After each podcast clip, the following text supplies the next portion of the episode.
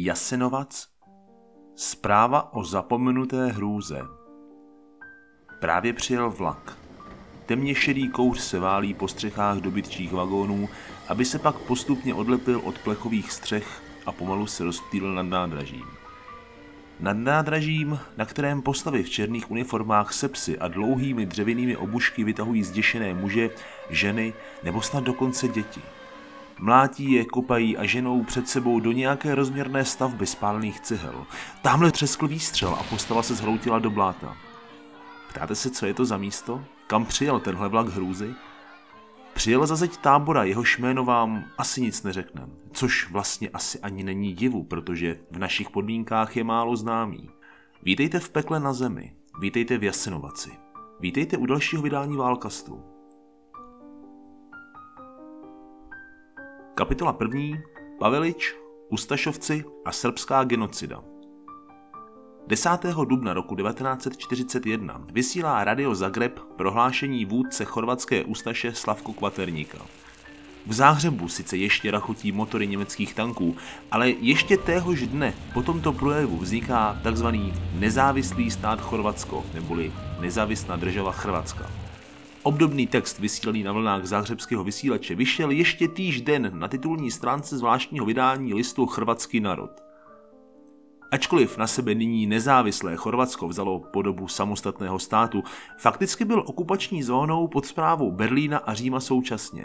De facto šlo vedle vojenské porážky Jugoslávie o vítězství chorvatsko-teroristicko-separatistické radikálně nacionalistické revoluční fronty Ustaša vedené Ante Paveličem. Na druhý pokus mu snaha rozbít nenáviděné jugoslávské království vyšla. Vojska osy se pro Ustašovce stala nyní určitou pomůckou k vytvoření později nejvěrnějšího satelitu Berlína. Nad Chorvatskem, pravda, neomezeně vládl Ante Pavelič. Z Berlína jej však po většinu své vlády usměrňoval Hitlerův emisar Siegfried Kaše. V NDH tedy vznikl režim na bázi fašistické ideje. Zároveň se mohutně opírá o katolickou církev, s jejímž spojením vytvořil velmi silně provázaný mocenský a represivní aparát, podílející se na brutálním genocidiu. Míra jeho bestiality Evropa od dob středověku zřejmě nepoznala. Ústašovský stát záhy vytvořil vlastní rasové principy aplikované na vnitřně velmi složité etnické a náboženské podmínky Jugoslávie – Tyto předpisy sice byly silně ovlivněny konstrukcí norimberských zákonů, nesou však silný otisk chorvatského nacionalismu. Působili proti židům, romům nebo tak řečeným antichorvatským živlům, což ve své podstatě mohl být kdokoliv. Specifickou oblastí byla právě srbská otázka vnímaná Chorvaty. Srbové totiž nebyli vyloučeni ze společnosti na základě rasových předpokladů, nýbrž z důvodu celkově nízké a podřadné kultury. Srbská menšina se velmi teoreticky mohla vyhnout persekucím konvertováním ke katolické víře. Během pozdějšího systematického genocidy a řádění vyvražďovacích komand se teorie s praxí dramaticky rozcházela. Pro Židy nebo Romy taková možnost neexistovala vůbec a obě minority se proto automaticky stávají cílovou skupinou likvidace. Zvláštní skupinou v rámci tohoto vnímání národa nebo rasy se stává muslimská menšina – Rasové předpisy její postavení upravují také, jenže muslimové, hlavně v připojené Bosně, byli zahrnuti do chorvatského národa zněním poněkud uměle vytvořené definice. Pouze ve zkratce, Pavelič muslimy zkrátka identifikuje velmi brzy jako vzdálené potomky Chorvatů. Přípravná fáze budoucího genocidia musela nejdříve identifikovat takzvaného nepřítele státu – Způsobem naplňujícím tento efekt se stala především mohutná antisrbská, antižidovská nebo protiromská propaganda laděná také na určité silně znějící národnostní notě. Zároveň byly použity některé rasové teorie o ochraně chorvatského národa před škodlivým srbstvím, nesoucí sebou specifické projevy srbského naturelu pocházejícího hlavně z nečisté srbské krve, Chorvatský národ tak hovořil ve vítězcích z června a července roku 1941, ale tehdy už probíhá spíše živelné, nikým neorganizované vyvražďování a výpady vraždících komand Ustaše, hlavně do srbské enklávy v takzvané krajině. Reprezentace NDH se doslova předhánila ve všelijakých výrocích o genocidiu, které jej pouze potrhují. Například Milan Žanič napsal útočnou tyrádu, zřejmě startující organizované masové likvidace, prohlašující chorvatský národ za jediný čistý. Srbský vliv proto musí být zcela vymazán a zničen při první příležitosti. Zdatně mu sekunduje Mile Budak, minister náboženství a víry. Prohlásil vyhnání jedné třetiny Srbů, vyhlazení druhé třetiny a třetí třetinu za jakýchkoliv okolností katolicizovat. Rezort náboženství a víry možná pouze dokládá silný náboženský akcent jako jeden z pilířů NDH.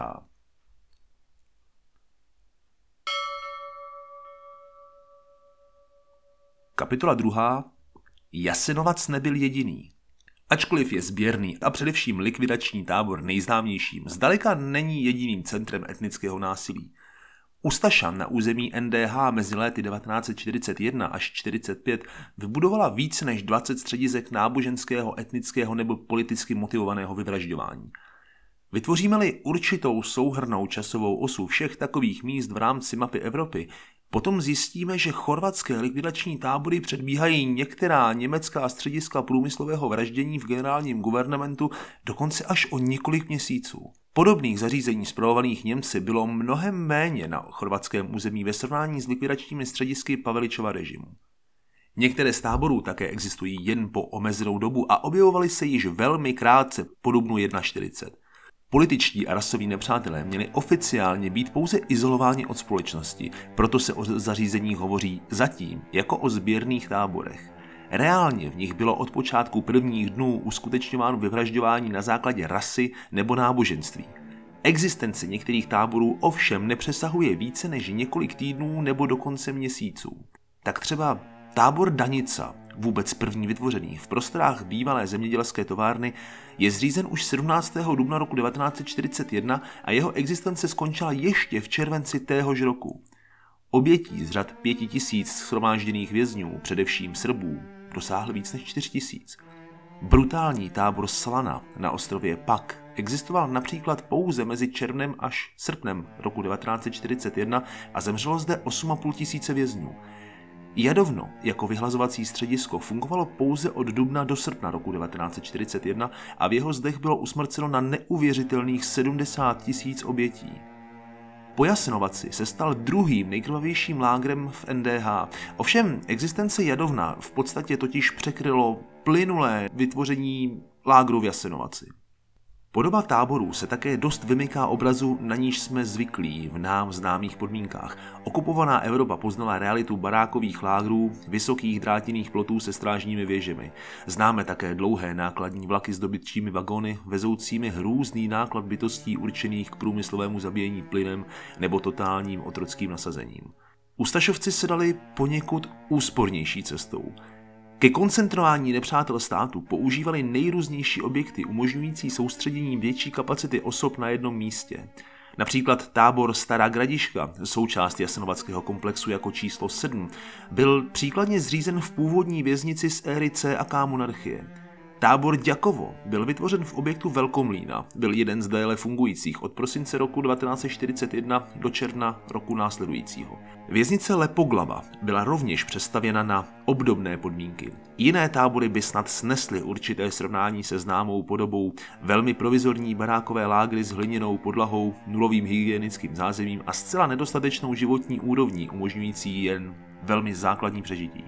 Oběti zdejších vyhlazovacích táborů dosáhly mnoha stovek tisíc osob, přičemž určení počtu se dramaticky liší v závislosti na osobách vykladatelů. Výrazně nižší počty udávají chorvačtí historici a překvapivě podstatně vyšší počty se objevují u historiků srbských. Jejich výsledky bádání potom častěji přibírají západní badatelé a historici – tento stav bude možná zapříčiněn i tím, že zejména Chorvaté po roce 1990 tento úsek historie poměrně silně bagatelizují. Nejde vysloveně přitom o přímé popírání, spíše se projevuje postupně slábnoucí trend podceňování srbského genocidia nastavený někdejším chorvatským prezidentem Franjo Tudžmanem. Dokladem je jejich častější přítomnost chorvatských delegací během, během pětních aktů v Jasenovackém památníku.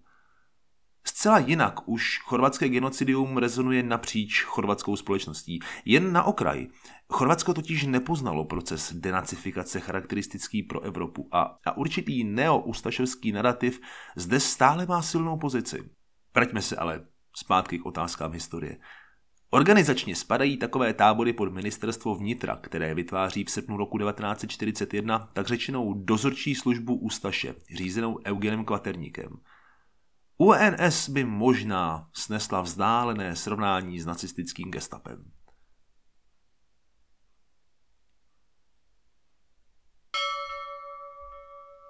Kapitola třetí. Sběrný tábor Jasenovac. Před druhou světovou válkou byl Jasenovac na soutoku řek Una a Sáva prosperujícím městem s velkou cihelnou, elektrárnou a menším podnikem vyrábějícím řetězy nebo kovářské produkty. Ještě před založením tábora v srpnu roku 1941 docházelo k vražedným útokům na nechorvatskou populaci v samotném městě. Zároveň se brzy vylidněné město stalo ustašovskými kasárnami. Postupně v okolí začíná vznikat celkem osm koncentračních zařízení, včetně města samotného. Ptáte se tedy, co byl Jasenovac? Lze odpovědět více způsoby a přitom by všechny byly správné. Šlo o pracovní, kárný, zajatecký, vězeňský, především pak vyhlazovací tábor. Fungoval až do dubna roku 1945, dokud jeho zbytky a ruiny nebyly osvobozeny postupující titovou armádou. Ustašovci totiž v zájmu zahlazení stop se pokusili tábor na poslední chvíli zdemolovat a řadu objektů vyhodit do vzduchu, což se povedlo pouze částečně. Vraťme se ovšem zpátky do roku 1941. Prvními vězni se stali židé a srbové z města Jasinovac. Nejdříve je čekal pěší transport do vsi Krapě nebo Bročice. Nedaleko odsud byl právě v srpnu roku 1.40 vězni prvního transportu vybudován tábor Jasinovac 1. Brzy přibyli vězni zrušených táborů v okolí Gospiče nebo na ostrově Pag. Bylo nutné vystavět vysoké valy kolem říčních břehů, jelikož sáva se často rozvoňovala do zdejších mokřin. Během stavby těchto valů chránících tábor před vyplavením byla použita nucená práce s až 80% měrou umrtnosti nasazených vězňů. Jejich vraždění bestiálními způsoby z rukou ustašovských stráží a dozorců bylo naprosto běžné. Provoz tábora se vzhledem k vysoké hladině Sávy stal nemožným, proto byl už na podzim roku 1941 zrušen. Počet obětí tábora Jasenovac 1 je zatím založen na odhadech, neboť evidence vězňů byla vedena pouze velmi přibližnými seznamy. I tak se výše zabitých vězňů pohybuje zhruba kolem 10 tisíc v tom nižším rámci odhadů. Tábor Jasenovac 2 byl vytvořen o 2 kilometry dále, blíže vsi Bročice. Opět byl koncipován jako barákový lágr postavený nucenou prací vězňů. Vnitřní podmínky postrádaly jakékoliv hygienické opatření. Znova musel být chráněn soustavou sypaných hrází, neboť se podobně jako předešlý lágr nacházel v rozlivovém pásmu. Ani toto zařízení nefungovalo příliš dlouho, neboť častý rozliv hladin sávy po deštích překonával výše hrází. Během září roku 1941 byl pro celkovou nevhodnost a další provoz zrušen. Většina vězňů byla buď to zmasakrována nebo převedena do pravděpodobně nejhrůznějšího místa zařízení tábora 3 zvaného Ciglana. A nyní se vlastně blížíme dost možná k tomu nejhoršímu místu v Jasenovaci. Ciglana instalovaná ve zdech původně cihelného závodu, jak nám název napovídá, byl zřejmě rozlohou i počty osob za stěnou z osnatého drátu pravděpodobně největším vyhlazovacím táborem z celé soustavy jasenovackých lágrů. Jeho středem se postupně stává zemědělský statek konfiskovaný Ozrenu Bačičovi. Existence tábora byla postavena na nucené práci tzv. pracovních skupin, jen však byly postupně likvidovány. Komanda byla nasazována na práci na pile, cihelně, v provaznické dílně nebo na zednické práce.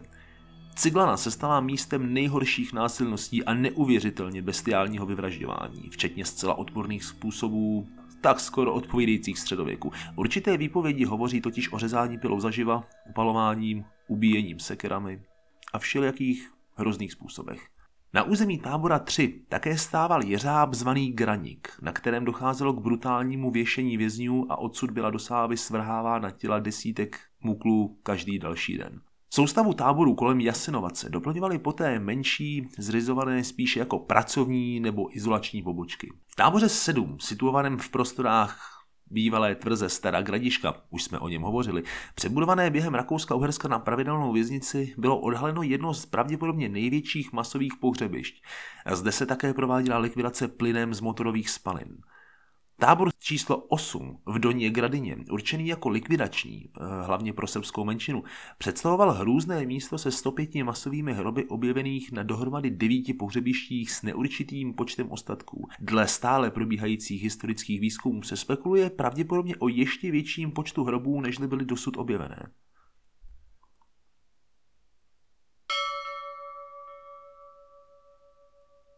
Kapitola čtvrtá. Životní podmínky. Hned v počátku je nutné zmínit popřední veškeré lidské existence vězňů. Ubytovací podmínky byly naprosto žalostné. Dřevěné baráky bychom mohli považovat za vyslovený luxus, jenže byly zcela nedostatečně postavené a vystavěné všem povětrnostním vlivům. V táborech 1 a 2 trvalé vystavených zvýšené hladině se vězni neustále brodili ve vodě dosahujících vysoko nad kotníky. Ciglana poskytovala možnost spaní na holé zemi nebo kde zrovna se našlo místo. Bylo postaveno přibližně 8 dřevěných baráků, nicméně pro počet více než 3 tisíc vězňů zdaleka nemohli dostačovat. Ostatní tábory na tom nebyly jinak a vězni byli nahnáni do jakékoliv stavby přeplňovaných vysoko za hranice svých kapacit. Automaticky a nevyhnutelně proto nastupují hygienické obtíže. Ale to nebyla věc, která by ustašovským strážím dělala vrázky na čele a museli nějak řešit. Zkráceně řečeno, hygiena prostě neexistovala. Jsme nyní náhodnými pozorovateli zabranou kteréhokoliv tábora z jasinovackého pekla. Spatřili bychom obraz, který by dost možná nebylo zřejmě možné popsat. Baráky naplňovaly fekálie, tělesné tekutiny, mrtvá těla a to vše se volně přelévalo do táborového prostředí. Omezeně dostupné latríny nemohly ani zdaleka pojmout obsah fekálí vězňů, tudíž se běžně rozlévaly do prostor táboru. Možná jste si právě zapálili vonou tyčinku, protože ten nepopsatelný smrad asi už pronik i k vám, co? Takový malý náhled do kratochvile stráží. Dozorci občas vězně do fekálních jam pro své pobavení schazovali. Potom se vsázeli, který nešťastník a jestli vůbec sám vyleze. Většinou to nezvlád. To byl jeden z mnoha způsobů zabíjení. Stráže ale vězně zabíjeli na potkání a často pro vlastní potěšení nebo ukrácení služby. Nyní si představíme jeden historický paradox. Inspekce z rad SS, které sem tam e, do takových táborů se dostaly, tyto odpornosti velmi silně kritizovaly a přitom tou dobou se už chystalo průmyslové vraždění především židovské menšiny. Máte teďka žízeň? Možná právě saháte po sklenici pitné vody. Zdejší voda, určená vězňům, byla neustále kontaminovaná. Buď si do ní dostávali obsahy fekálních jam, či ji znehodnotili průsaky z hromadných hrobů. Možnost čerpání ze sávy sice existovala, ale v táborech nebyla instalována čistička. Ustašovské stráže nicméně vodu z řeky ale pro vězně úplně běžně používali. K několika vlnám epidemie tyfu nebo záškrtu či snad malárie nebo úplavice zbýval teď jenom jeden jediný krok v mlaskavém blátě lágrů. Lékařská péče pro vězně téměř neexistovala. Příznaky kterékoliv nemoci řešila velmi rámcově táborová nemocnice. Většinou ale končí smrtí od některého z dozorců. Už jste dneska obědvali? Pokud ne, možná vás dost určitě přijde chuť. Strava se v jednotlivých částech jasenovackého komplexu sice lišila, ale stačilo to jen k tomu, aby to vězně udržovalo jakž takž při životě. Zatímco v táboře 1 a 2 vězni dostávali sotva pár lžic horké vody s fazolemi v různém stavu, v Ciglaně bylo možné dostat dokonce i brambory. Alespoň tedy to platilo pro letní období. Když přišla zima, byla strava vězňů téměř nulová. Sotva jedno jídlo denně a mnohdy ani to ne. Branou táboru právě teď vcházela smrt hladem. V kombinaci s vysilující prací velice častý případ úmrtí. Všechny tyto faktory se projevily na psychickém stavu vězňů. Jestliže do některého z jasenovackých lágrů přišel duševně způsobilý jedinec, několik týdnů, v tom horším případě dnů, jej proměňuje v trosku. Stádia psychologického vývoje jasenovackého vězně lze rozdělit do cirka tří úrovní. První z nich je bezesporu šok z prostředí, z okolí, nově přicházející si ani v nejhorších svých snech nemohli ani zdaleka představit, co je čeká. Tím víc Pobyly Ustaševské stráže hned několik vězňů z transportu i hned při příjezdu. Okamžitě se dostavil téměř hmatatelný strach a hluboká obava ne z dalších dnů, ale z nejbližších okamžiků. Druhá fáze se dostavuje během běžného žití. Násilí, hromadné popravy, pravidelné zneužívání a zabíjení náhodných vězňů nebo lstivé dotazy stráží končící z pravidla smrtí vězně dostali do stavu permanentního strachu a hrůzy. Třetí úrovní byl nutně rychlý rozvoj duševní poruchy. Ničím neobvyklým nebyly paranoidní stavy, obsesivní představy z hladu a stav blízký nebo rovnou končící se šílením či celkovou ztrátou kontroly nad sebou samým. Pozdější, přeživší pamětníci měli velké problémy podat svědectví nebo sepsat zápisky o pobytu v táboře. Psaní během věznění bylo mimo jiné pro hřešky trestáno smrtí a v tomto případě působilo jako spouštěč záchvatů nebo některých psychóz.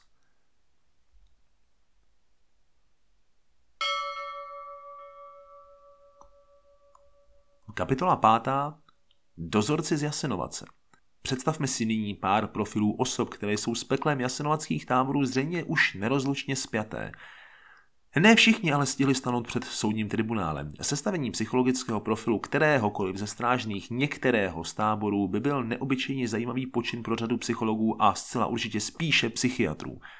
Není totiž možné, aby neuvěřitelně silná příležitost nad rozhodováním o bytí a nebytí tisíců osob nezanechala určité následky, pokud již strážní tedy nebyli nějak deformovaní před vstupem do ustaševských oddílů.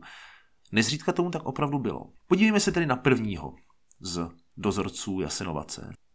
Dinko Šakič, Pánem nad Jasenovacem byl sotva 20-letý mladík, později odsouzený válečný zločinec Dinko Šakič. Do tábora byl přeložen v roce 1942 a velmi brzy se ujal velení. O jeho duševní způsobilosti ve 20 letech ovládat smečku maniakálních hrdlořezů se můžeme přijít, ale v tomto případě schopnost velet nebyla tak úplně nepostradatelnou vlastností. Totiž snětek s dcerou vysokého ústašovce Věkoslava Luburičen Nadějou jej totiž katapultoval v žebříčku nebývale vysoko. Důkazu svědectvím od přeživších vězňů jej usvědčovali z autorizace téměř dvou tisíc naprosto bestiálních vražd. Po pádu NDH se však v trestu vyhnul exilem do Argentiny. Do Jugoslávie byl vydán až v roce 1988. Trvalo poměrně dost dlouho, než stanul před soudem v Záhřebu a to se stalo až v roce 1999. Zemřel v nemocnici na srdeční selhání způsobené vězněním v roce 2008.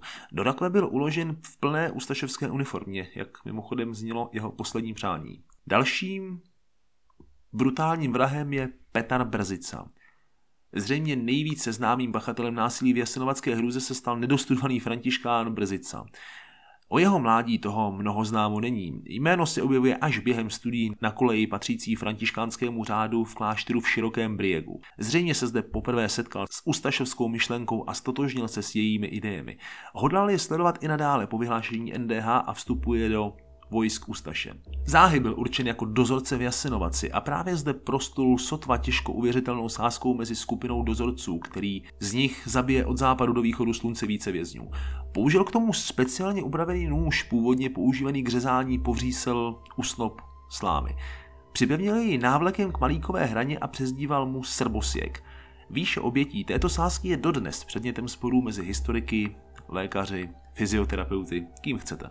Existuje totiž domněnka operující s číslem přes 1300 zabitých vězňů během jediné noci. Lékaři ji často spochybňují, neboť námaha na malíkovou hranu, po případě celou končetinu by byla tak enormní, až by možná byly poškozeny svaly nebo svalové úpony.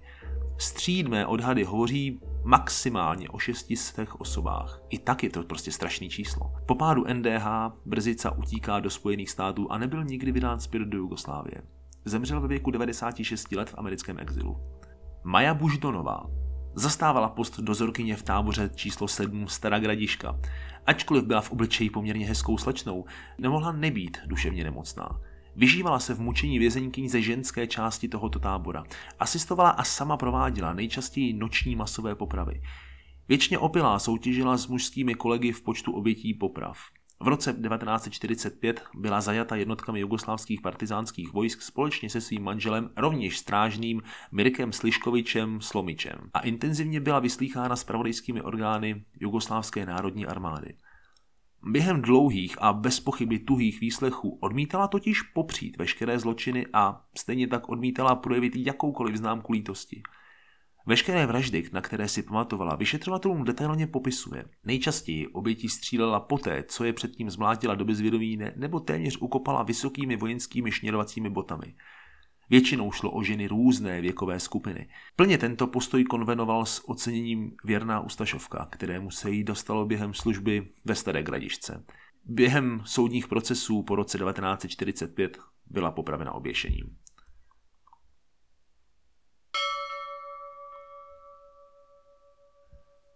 Kapitola pátá. Stín Jasinovace.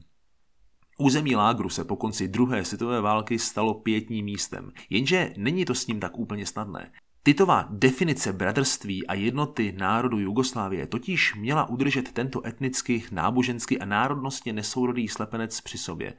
Nebylo tudíž tak úplně vhodné rozdmíchávat skrytě doutnající požár vzájemné nesnášenlivosti.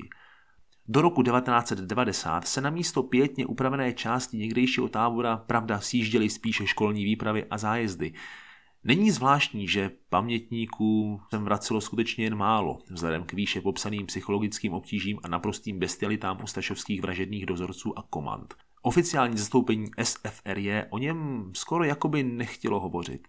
Tím více, když během let 1945 až 1947 opět Jasenovat slouží za vězení pro nepřátele Titova režimu v obnovené Jugoslávii. Situace se neměla zlepšit ani i hned po krvavém rozpadu Jugoslávie a konci jedné z válek provázejících její rozpad. Ba naopak, Skutečnost, že Jasenovac nacházel se na území připadajícímu nyní Chorvatsku a částečně Federaci Bosny a Hercegoviny, plně otevřela stavidla chorvatského revizionismu, vedených prezidentem Franjo Tudžmanem. První muž nové chorvatské reprezentace trvale spochybňoval počty obětí nejenom jasenovackého vyhlazovacího tábora, ale i dosud ne zcela přesně známá čísla celkové výše obětí srbského genocidia páchaného Chorvaty. Některé spisy týkající se chorvatských násilností vydaných ještě v éře SFRJ operují s údaji nejvýše několika desítek tisíc mrtvých. Pravda bude spíše mnohem, mnohem horší. Celkové počty chorvatského etnického čištění se pohybují někde kolem 700 tisíc až 1 milionu mrtvých Srbů, Romů i Židů nebo politických nepřátel nezávislého státu Chorvatsko. Přitom je poměrně paradoxní fakt drobné persekuce Tudžmanovy rodiny během existence NDH ze strany Ústaše. On sám pak dokonce vystudoval historii. Opačně se Jasenovacký památník stal místem rozdmíchávání protichorvatské a protikatolické nálady ze strany Srbů již v konci 80. let a docházelo k silnému nadhodnocování obětí právě ze strany srbských radikálních skupin. Během války mezi chorvatskými paravojenskými oddíly a silami jugoslávské armády byl památník mnohokrát chorvatskými ozbrojenci téměř zlikvidován. Po ukončení násilností se Chorvatská republika nějak nedokázala shodnout s Federací Bosny a Hercegoviny, komu vlastně patří většinové náklady plynoucí na údržbu památníku a úplně se projevila snaha Chorvatů zbavit se spolupráce na udržování. Veškerý přístup nesl charakter dělání věcí tak nějak z povinnosti a nepřekračoval nutný rámec věcí, než bylo vysloveně nutné. Logický důsledek, protože v Chorvatsku vzhledem k poválečné situaci nikdy nedošlo k procesu, jenž ve střední Evropě známe jako denacifikaci. Naopak, během krvavého rozpadu SFRJ se část chorvatských paramilitárních frakcí celkem silně identifikovala s ozbrojenou ústašou a plynule navazovala na její činnost. Situace se v posledních letech začíná obracet podstatně k lepšímu. Tento trend je dán celkovou situací bývalé Jugoslávie. Chorvatské reprezentace už jsou tak trošku náklonější k častějším návštěvám Jasenovackého památníku a jeho dopad na historii se začíná čím dál tím více a více projevovat, což je zaplať pámbu dobře.